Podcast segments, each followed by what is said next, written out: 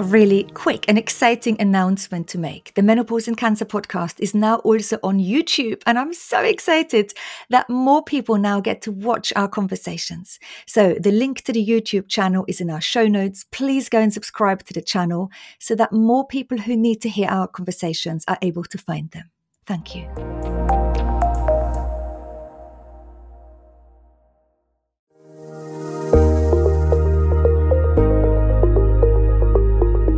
Hi, I'm Dani Binnington, and welcome to my podcast. This podcast is for anyone who's been affected by cancer and menopause. I'll be speaking to special guests and menopause experts to help us find solutions to our symptoms and, of course, address the greater picture. We're going to talk about everything from mental health to physical health, sexual health to bone health, and everything in between. Nothing is off limits. Welcome.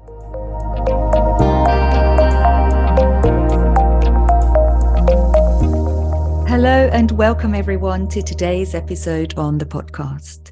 I had lots of intentions to make this a really, really thorough podcast episode with loads and loads of questions. But the more I spoke to our podcast guest of today, the more I realized that we actually don't know very much. And so many of the questions I thought I'd ask, I never even asked because I kind of knew what the answer would be. I'm delighted to welcome back Dr. Vikram Talaulikar, who runs a really busy NHS clinic at University College London Hospital. Vikram is a menopause specialist and is a fabulous trooper to support women in menopause, especially with the cancer diagnosis. Vikram has been on our podcast before. And if you're interested in the role of hormone replacement therapy once you've had a cancer diagnosis, then look back through our episodes and go back to episode six and tune into that first. On today's episode, I want to talk to him about the role of testosterone. Testosterone has come up over and over again in our chat forum, in the Facebook group, on social media. And many, many women after a cancer diagnosis are becoming more interested in finding out about testosterone and whether perhaps it would be an interesting part or a good medication for them to use. But it's very hard to find information. I couldn't find much when I was just doing a bit of Googling. And so I thought, let's ask the expert. Now, at the end of the conversation, once Vikram leaves, I want to read a poem to you that kind of sums up this whole conversation. But before, Vikram, I'm really, really delighted that you're here and thank you for joining us. Good morning, Dani. Thank you so much. We've already started to chat a little bit, haven't we, Vikram? And so I'm glad I've pressed record, but explain to us you are working under extreme pressures at the moment and life is super busy for you. Can you tell us a little bit about what's happening within your amazing work within the NHS? Yes, I mean, as, as everyone is probably aware about, um, NHS under considerable stress. Um, and of course, there are emergency services, uh, acute gynecology services, um, and of course, maternity and other gynecological services, which are already under pressure. That sometimes means that um, services which relate to chronic health or hormones or, or menopause related services um, are not sometimes the priority for funding or research and so therefore of course there is considerable uh, stress and pressure around in terms of such services. Uh, the waiting lists are really long and i guess a lot of women and and patients who are listening to this podcast would have experienced that. They would have had to wait long to be seen. And a lot of women are having to consider private services uh, because the waiting lists are just six or, or 12 months long. Hopefully we are all working hard to do extra clinics to recruit staff uh, hopefully the future is bright but for now at the moment it's it's considerable pressure so yes your services your work you feel at total capacity and you're working beyond and i guess the intention with today's podcast is that we can help signpost perhaps while someone is waiting for a for an appointment with a menopause specialist. Maybe we can help take the confusion out of all those people trying to Google stuff and not finding the relevant information. And so maybe this podcast can be sort of the groundwork for someone um, who are trying to explore testosterone as an option for them. That's the idea. Perfect.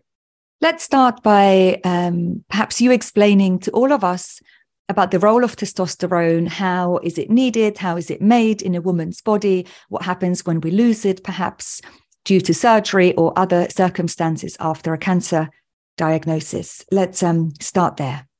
Yeah, so testosterone is androgen, uh, which is traditionally classically thought to be a male hormone. But actually, it's not just a male hormone. Women produce testosterone alongside female hormones, which is estrogen.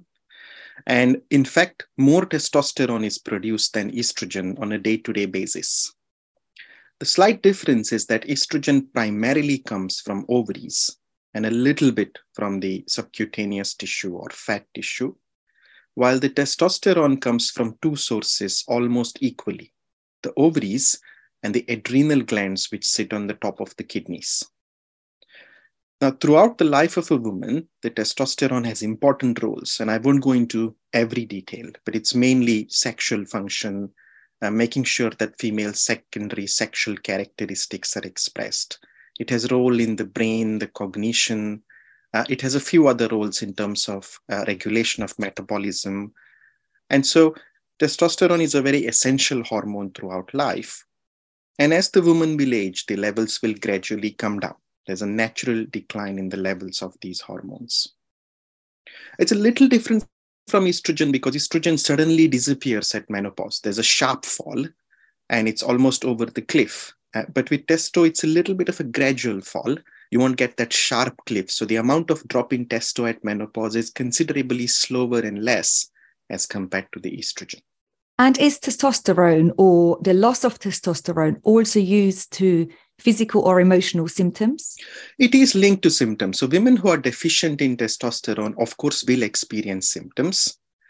The, the range is quite wide. So, some women may not experience many symptoms at all or almost no symptoms, while others will be symptomatic. And those are really related to things like fatigue, tiredness, uh, changes in hair, skin, uh, some women do experience typical uh, brain fogging or cognitive difficulties, lack of sleep. Um, and those really are the main ones. But of course, the primary focus also is on sexual function. So, drop in desire, libido, uh, which can significantly affect someone's sexual health, uh, are of course the main uh, symptom of lack of testosterone. So, for today's podcast episode, we want to talk about the role of testosterone and using it as part of a hormone replacement therapy. But we know that's not so straightforward once you've had a cancer diagnosis. So, are there certain cancers where testosterone is absolutely no contraindication? And when might testosterone have a contraindication?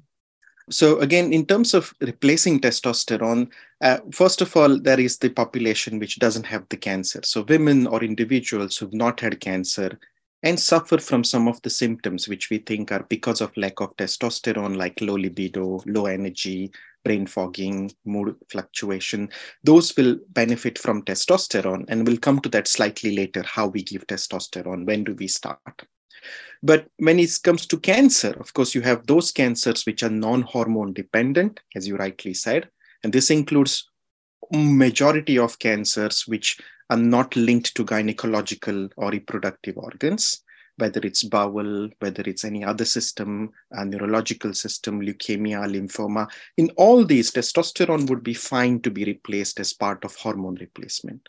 That's because these are not hormone dependent cancers. But of course, you then look at the hormone dependent cancers, and I guess we'll come to that slightly later, where estrogen or testosterone, which gets converted into estrogen, might have some implication in terms of increasing the recurrence risk. So, in those situations, one has to weigh the pros and cons, and sometimes testosterone may not be the optimum therapy. And now tell me from your practice in seeing so, so, so, so many women who've had a cancer diagnosis and come and see you with their complex menopausal symptoms has testosterone been used routinely for women who have no contraindication? Or is the role and use of testosterone therapy something quite new? Because for such a long time, we've focused on estrogen and replacing that with or without progesterone. This is certainly new. So, testosterone has been around for quite some times, for decades actually. And it was primarily used in the form of pellets or what we call as implants, small tablets of testosterone which are inserted in the uh, tissue beneath the skin. But actually, more and more uh, advances mean that testosterone is now available in gels and creams. Uh, and it's really the last 10 years, so the last decade, where everyone has started seeing testosterone as a useful add on if symptoms are not responding to replacement of estrogen or progesterone. To the extent that some clinics now think all three hormones should be replaced as part of modern hormone replacement therapy because the testosterone has a very good safety profile. Having said that, I think we're not there yet. We need more research. The best therapy that we often do is start with estrogen, progesterone. And for those women who have symptoms related to testosterone deficiency, then add testosterone, which can help. Now, and the question that bounces around quite a lot when I sort of read through people's social media feeds and comments is would you test testosterone levels? Or is this, again, a bit like with other perimenopause and menopausal symptoms, very much based on symptoms alone? It's really symptoms. And when you start testosterone, it's the side effects. So there's been a lot of controversy recently about whether one should test blood testosterone levels before starting therapy or when you continue. The problem with the tests is that some of the assays are not very accurate. There's so much variation in testosterone production from the adrenal gland uh, on a day to day basis or within a day. Mm-hmm. And of course, a lot of other factors such as hydration and a few others can affect your readings of the actual uh, measurement. And so, as a general guideline, the, currently the BMS, the British Menopause Society, says you should do a baseline testosterone and that is to identify women who already may be running high testosterone.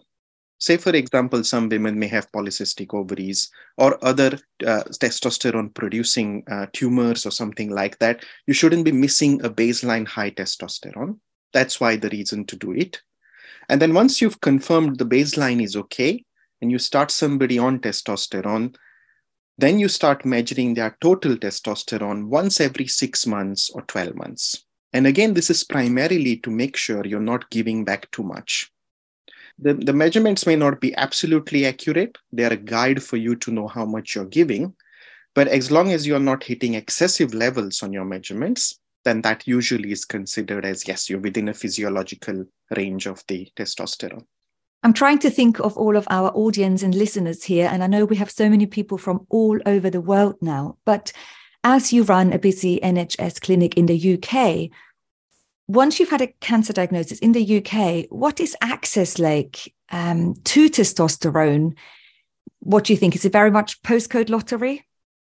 Well, unfortunately, it is very much uh, where you live, how your GP is, uh, whether your GP is willing to do it as a primary care prescription, because it is an off license medication. Off license simply means that the prescribing doctor has to take the responsibility to give you the testosterone and then monitor it, whether it's the efficacy or side effect.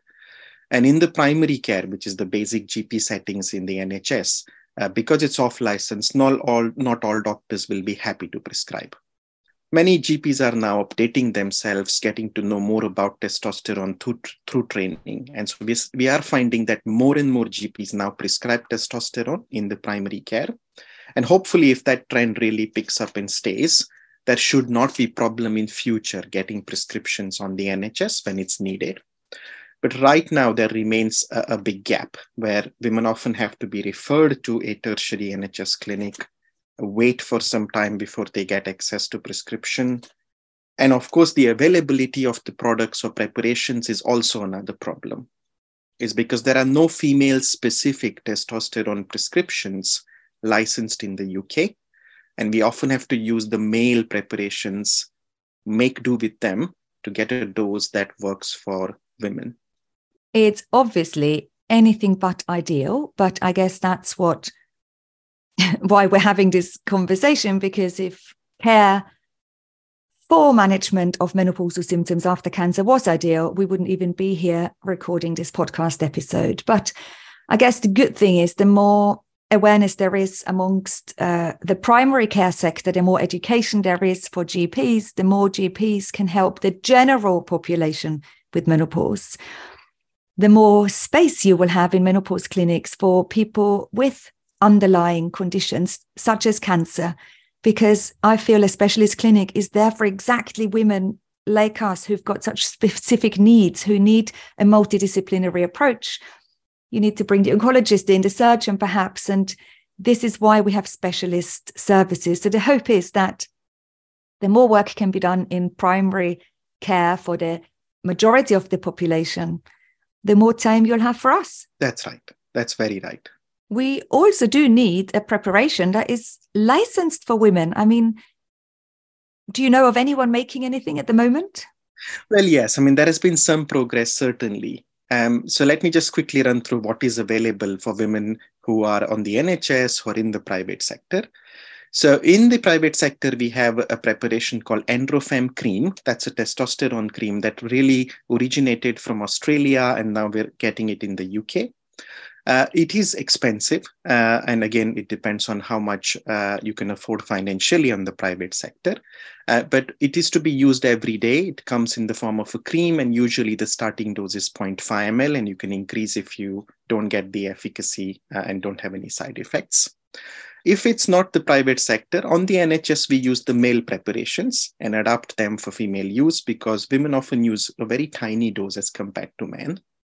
So we have different types of preparation. The pump form is called as a Tostran, and it's 2%, and it's usually used one pump every other day. There are other gels called Testogel and Testim. These come in sachets or tubes. And the difficulty is you have to use one tenth of it every day. And sometimes it's very difficult to get the one tenth right because you can't really measure it accurately. Uh, sometimes the sachet has to be opened and used one tenth at a time for 10 days. And again, that can be a bit messy. The, the aim is to give you about five milligrams a day. That's the dose you're looking for. So it's a 50 milligram sachet, you're using it for 10 days. So that's where we are. Uh, some women, of course, do implants or pellets. These are currently, again, not easily available in the UK. Uh, women often used private services where implants are often imported from the US, where they use it quite often. But again, with implants, the cost and the availability becomes a limiting factor. Yeah, because earlier in the conversation, you said we used to use um, implant testosterone implants in the UK, but now we've moved to transdermal testosterone. Why has that changed? Is it because the sort of what you can put under the skin the implants aren't as good and the transdermal is better, or why has it changed? Well, I think it's not stopped. The availability has become very restricted, partly to do with, I think, the implants uh, couldn't be uh, easily sold in the UK and had to be imported. The manufacturing and I think the regulation of how they were distributed uh, had some problems in the UK. Uh, which is why I think primarily, um, and I don't think there is any clinical reason why the implants went out of use widely. It is still available though. Some NHS units offer it, but majority of it gets done in the private sector. Because you see so many women who are in menopause and struggling with their symptoms after a cancer diagnosis, I think it's so amazing to draw on your clinical and practical experience. Do you feel that the role of testosterone is a useful component to integrate into someone's hormone replacement therapy sort of routine? Yes, I certainly feel there is a specific subgroup of women where testosterone helps immensely. It's not for everyone. So I don't want to give an impression that every woman should choose to go on estrogen, progesterone, and testosterone. Every woman will have her own choice. But I do find that women who have initially started on HRT for premature menopause or surgical menopause or natural menopause have taken good amounts of estrogen, progesterone. We think they've really hit good levels, and yet some things are missing the libido, the energy, the brain fog. I do see in my patients that when they add testosterone, they do get significant benefit. Now, who are these women who will benefit? which is the subset, how do we identify them?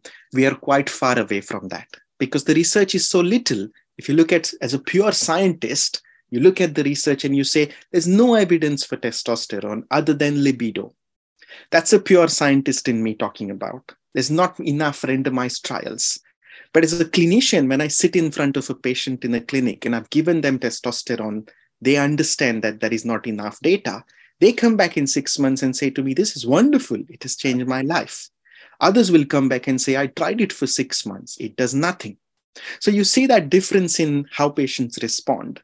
That's the clinician in me and not a scientist. So the call is for a big, good, robust randomized trial, which looks at everything that testosterone can do other than libido. And that's when we'll have an answer. Is it really worth giving it? And who does it benefit? And the NIHR has given a call out now. So currently, the National Institute of Health uh, uh, is actually calling applications to do a huge multi-center study and we're all looking forward to that wonderful wonderful news talk me through the side effects though because you mentioned them earlier yeah. So testosterone generally is used in a tiny dose for women, as I said, about five milligrams a day. And that's really tiny dose, but does do good. So side effects are minimal or almost uncommon or rare unless you exceed the dose. If you keep going up and up, into supraphysiological range, above what is normal range, too high, then you will experience some side effect. As long as you stay within physiological range, it's very uncommon. If you're very sensitive, you can get a bit of oily skin, you can get acne, you can get a bit of hair growth on the body, hirsutism. Well, everywhere. Well, it's usually where you apply, but right. if you exceed the dose, then it can be everywhere on the body. These are usually, if you, as I said, use a bit excess. Um, if you go too high on the dose for many years, then you can also start noticing a few other effects. For example, deepening of voice. You might start getting hair thinning on the scalp and turn into alopecia. Clitoral enlargement has been reported rarely. Those are really extreme and uncommon effects, but something that's to be kept in mind so that you don't use excessive dose because you're feeling better. Just a quick caveat there is if you're using it, best to use it on lower tummy or inner aspect of your thighs, whether you're using it once every other day or a tiny bit every day. You must make sure that the area is clean and dry, use it, and a couple of hours after, wash the areas. Because once you've applied the gel, it's gone in. After two hours, you can wash the area properly so that no one else gets into contact with it because there has been recent safety warning from the MHRA to say that you can accidentally pass it to children or your partner uh, and and they can have some effects of testosterone absorption. And so clearly wash your hands after you've Absolutely. applied. After you've applied. Yeah. Now let's talk about these some more complex situations. All the women who have been diagnosed with a cancer that was hormone receptor positive breast cancers, ovarian cancers, any other cancers. And perhaps their medical team have said hormone replacement therapy is not recommended for you, it's contraindicated. Does this also include testosterone, or how much do we know about the role of testosterone after hormone dependent cancers? So, good question, Dani. Um, so, the evidence is again limited, primarily because women who have hormone dependent cancer, that includes breast cancer, haven't traditionally been offered HRT, haven't traditionally been offered testosterone as part of HRT or otherwise, except for a few groups or studies who do look at this. So there's not wide amount of material available for us to rely on as a scientific evidence. The evidence that we have so let me talk about the biggest group or the or the evidence from the biggest studies. That comes usually from the us uh, from from the group that works Glaser et al. They are the ones who publish most of the studies with this. And usually what they have done is combined testosterone for women who have survived breast cancer to treat their menopausal symptoms. And that includes all symptoms insomnia mood cognition uh, vasomotor symptoms uh, energy level so they use a testosterone implant, which gives them continuous testosterone, and then they combine it with a aromatase inhibitor. This is the same medication that most women will get if they have hormone receptor positive tumor to stop them producing estrogen so that there's less risk of recurrence. So if you combine the two, it is thought that the testosterone will address the symptoms but the main risk for breast cancer comes from conversion of testosterone in the body to estrogen, which will not happen because it is the aromatase enzyme in the body that converts testosterone to estrogen. And if you block that, which is essentially what is done with aromatase inhibitor, you will only get the testosterone action, you won't get the estrogen action. So that is thought to be the theory how this can benefit women who have got estrogen dependent tumors or have had treatment for it in the past and we don't want it to come back, while they can safely use the testosterone action, which doesn't do that. That's the theory. Now, she has done a number of studies, more than 1,000 implants. She has published a couple of abstracts of uh, some 70, 100 odd patients, specifically looking at breast cancer survivors. And the, the findings from those studies or papers are quite encouraging. Good relief from menopausal symptoms and no increased risk of recurrence. But the caveat is, of course, it's a single center experience. It is that one particular group. And we don't know whether that is replicated elsewhere or is it possible to replicate it. And is it true that in the long term they do have a low risk of recurrence, or is this just one set of data and it might not be true? So we need to replicate it and do those studies elsewhere to understand whether this is true that there is no increased risk and whether testosterone on its own is effective enough to take care of most menopausal symptom. That remains to be established. And in this um, study that has been done how long have the women been followed up for? Well generally the most of the women i saw in the studies in the abstracts were about the follow-up was between three to five years. And so that is quite good long enough follow-up for most women however remember that that's not just enough that the recurrences may happen later on even after beyond 5 10 15 years and so it's a short follow-up but something that would usually happen with early studies. What we need is data on what these uh, women's long follow up results were.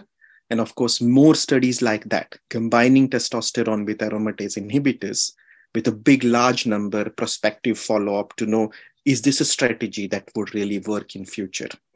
When you came to speak to me on the podcast before, I think it was it is episode six. We spoke about two really big randomized control um, trials, the HABITS and the Stockholm. And you explained the outcome of those, um, other observational studies, and you really talked us through how much or how little, actually, should I say, we know about using hormone replacement therapy uh, uh, for women who've had breast cancer. Those never mentioned testosterone, did they? Is there nothing this big, at least, even though they weren't big, for the use of testosterone? Unfortunately, not. Um, so the studies about estrogen causing higher uh, recurrence in breast cancer survivors comes mainly from those randomized trials, which happened around, say, turn of the century, 2002, 2003. And, and such uh, big trials for testosterone do not exist. Uh, the worry often with use of testosterone in a woman who's had hormone dependent breast cancer is that once you give testosterone, it will convert into estrogen in the body because that is the aromatase enzyme.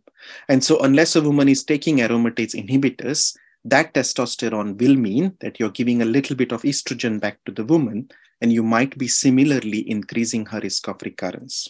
Now, as we discussed in the podcast where we looked at the breast cancer and the estrogen, you will have that exceptional patient, you will have that exceptional woman who's tried everything non hormonal and has come to the end of her patience and, and, and, and tolerance, where she's having horrendous symptoms, she would rather have a quality of life than go through all those symptoms. And in those situations, as I said, you do an exception, you do offer estrogen to those women who understand that the risk of recurrence is high, but would rather live well than actually suffer from symptoms.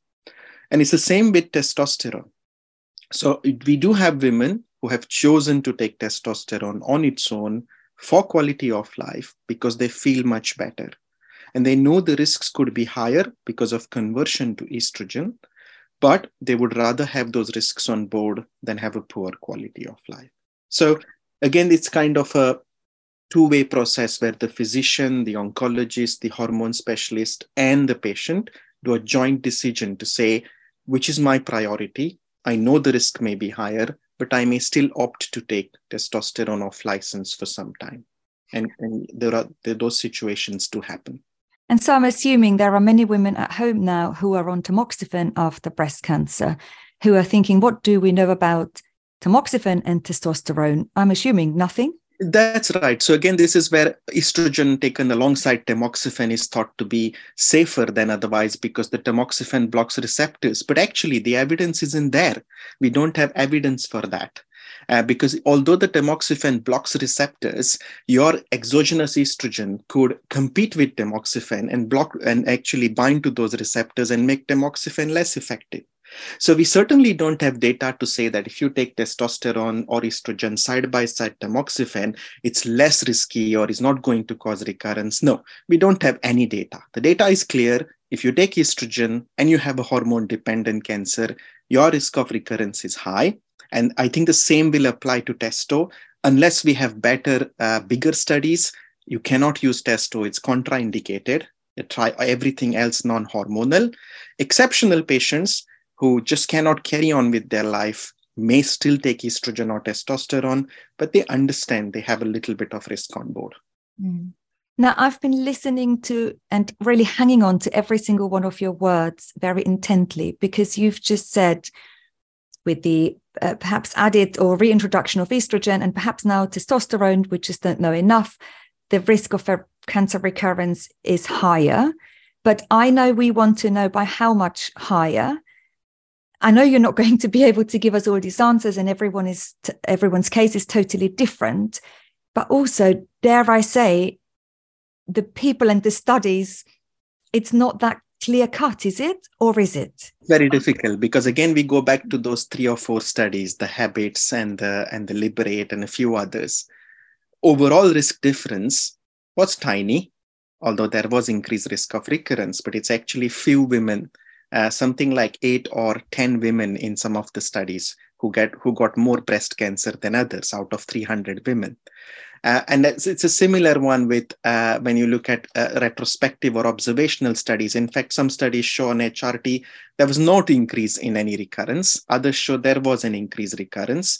If you do a long-term follow-up of some of the RCTs, there was no difference at the end in 10 years. So if you look at it, it's a minefield of data and you find that the risk is anyway very small, but no one wants to get their cancer back. It's one thing that is dreading, the one thing that really puts women away from treatment.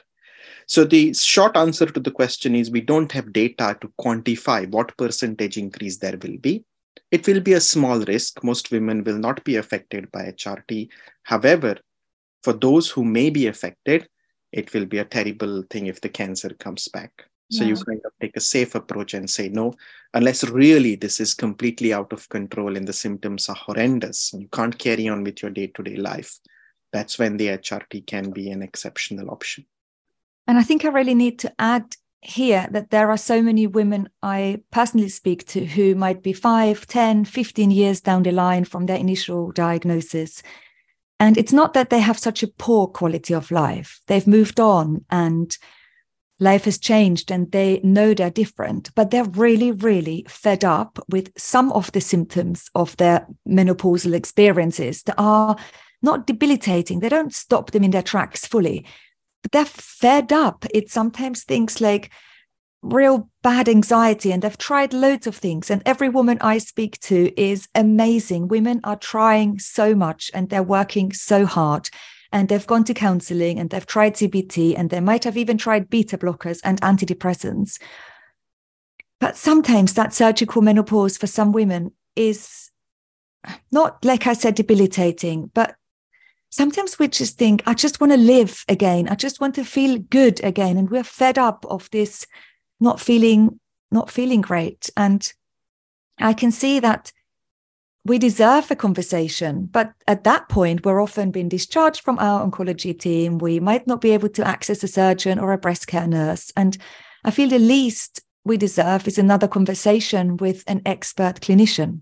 It is it is. But i think that's where the nhs can do something and we're all trying to kind of lobby in for that. Is a long-term support for cancer survivors at the moment, I think it's really not there. So, woman who's had many years down the line and has different needs, it may not just be hormones, it may be some other system in the body, and there's no one to go back to.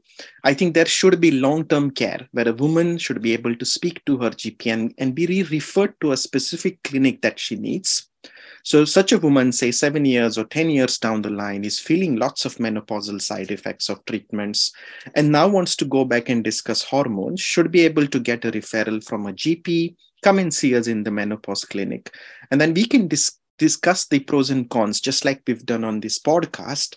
More so, the longer you are away from your initial cancer diagnosis and treatment, the less the chance of recurrence in terms of you can safely consider hormones much more confidently than if it's just one year or six months from your initial diagnosis.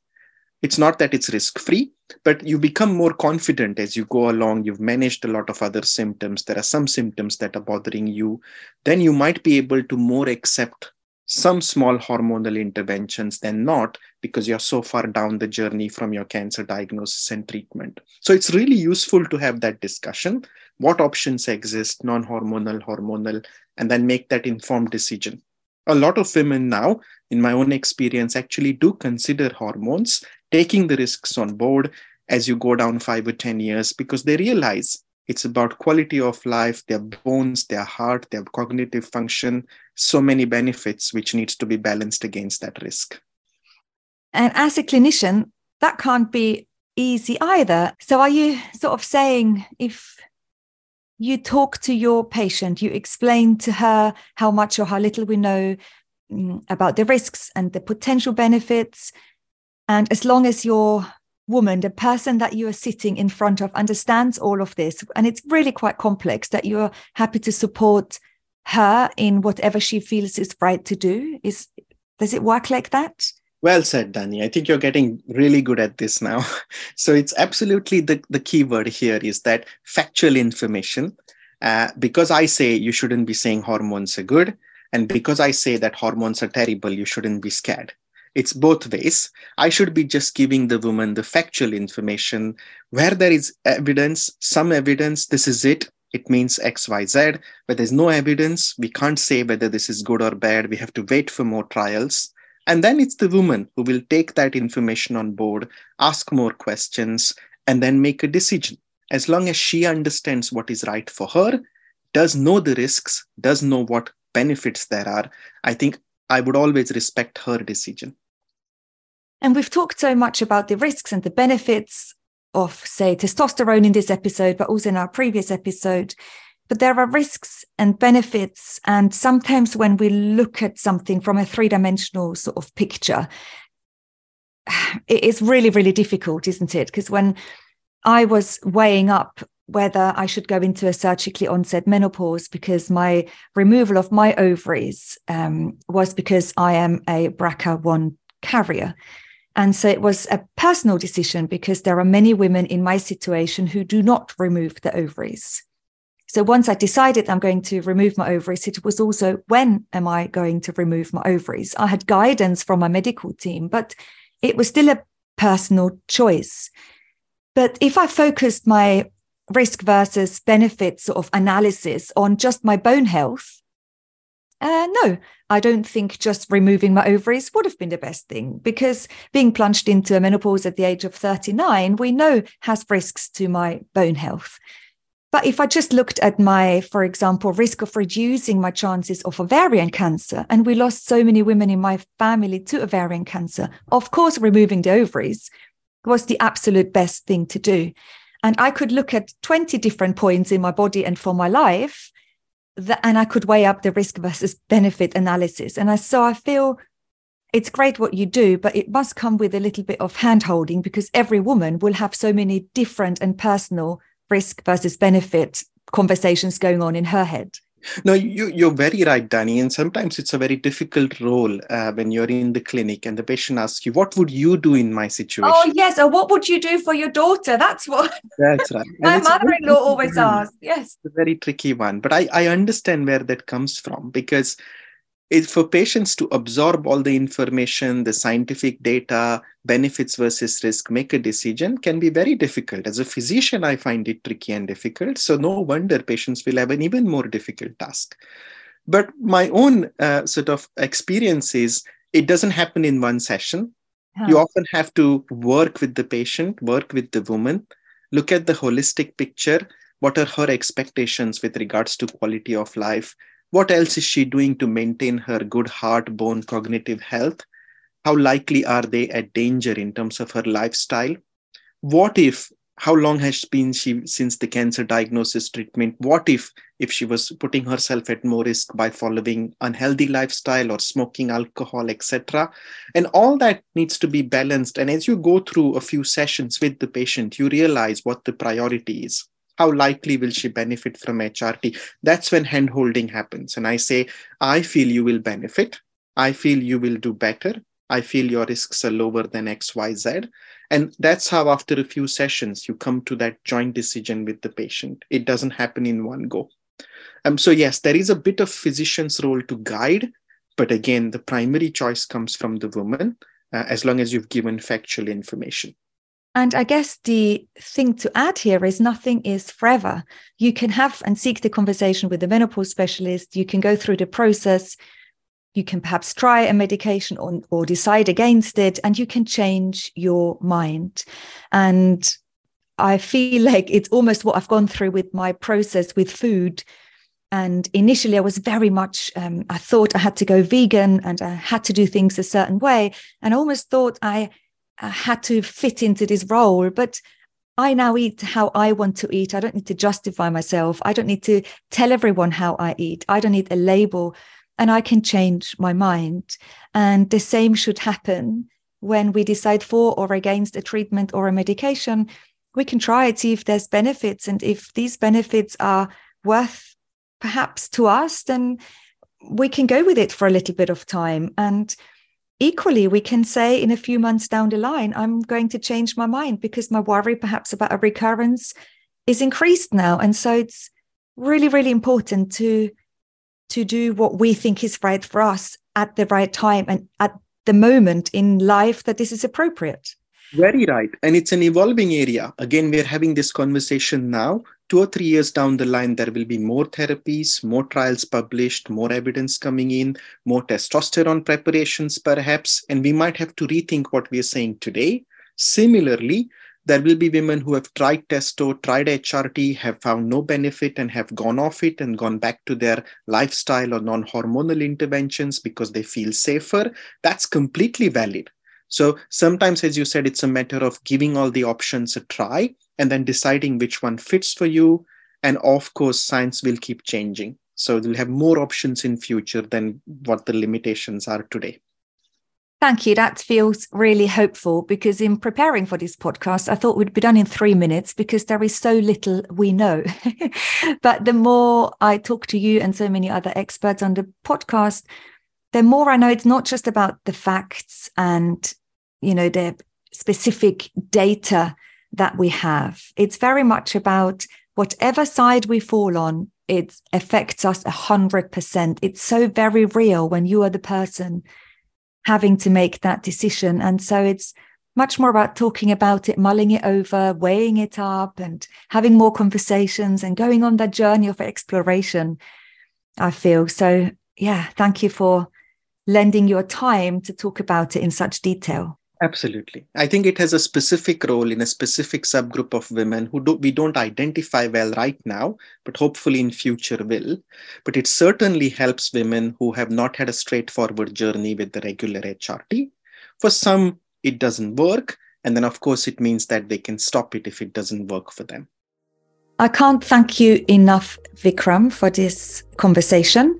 And I hope everyone at home listening to this has got their own thought processes. Well, I'm sure you have going on here, your own feelings towards this. Um, and that might very much differ from what you have heard from me and how I sort of think about it. And that's totally okay. I feel every single day when I speak to some of you, I really feel I really want to make this a non judgmental space and to make sure that we all feel supported, even if our opinions totally differ on a subject or two.